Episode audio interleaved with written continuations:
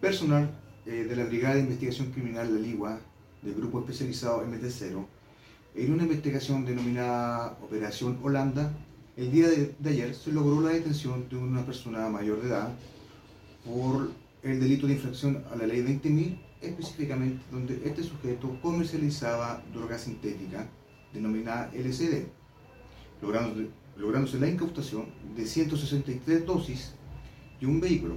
Dicha dosis equivalían a un monto de 2.190.000.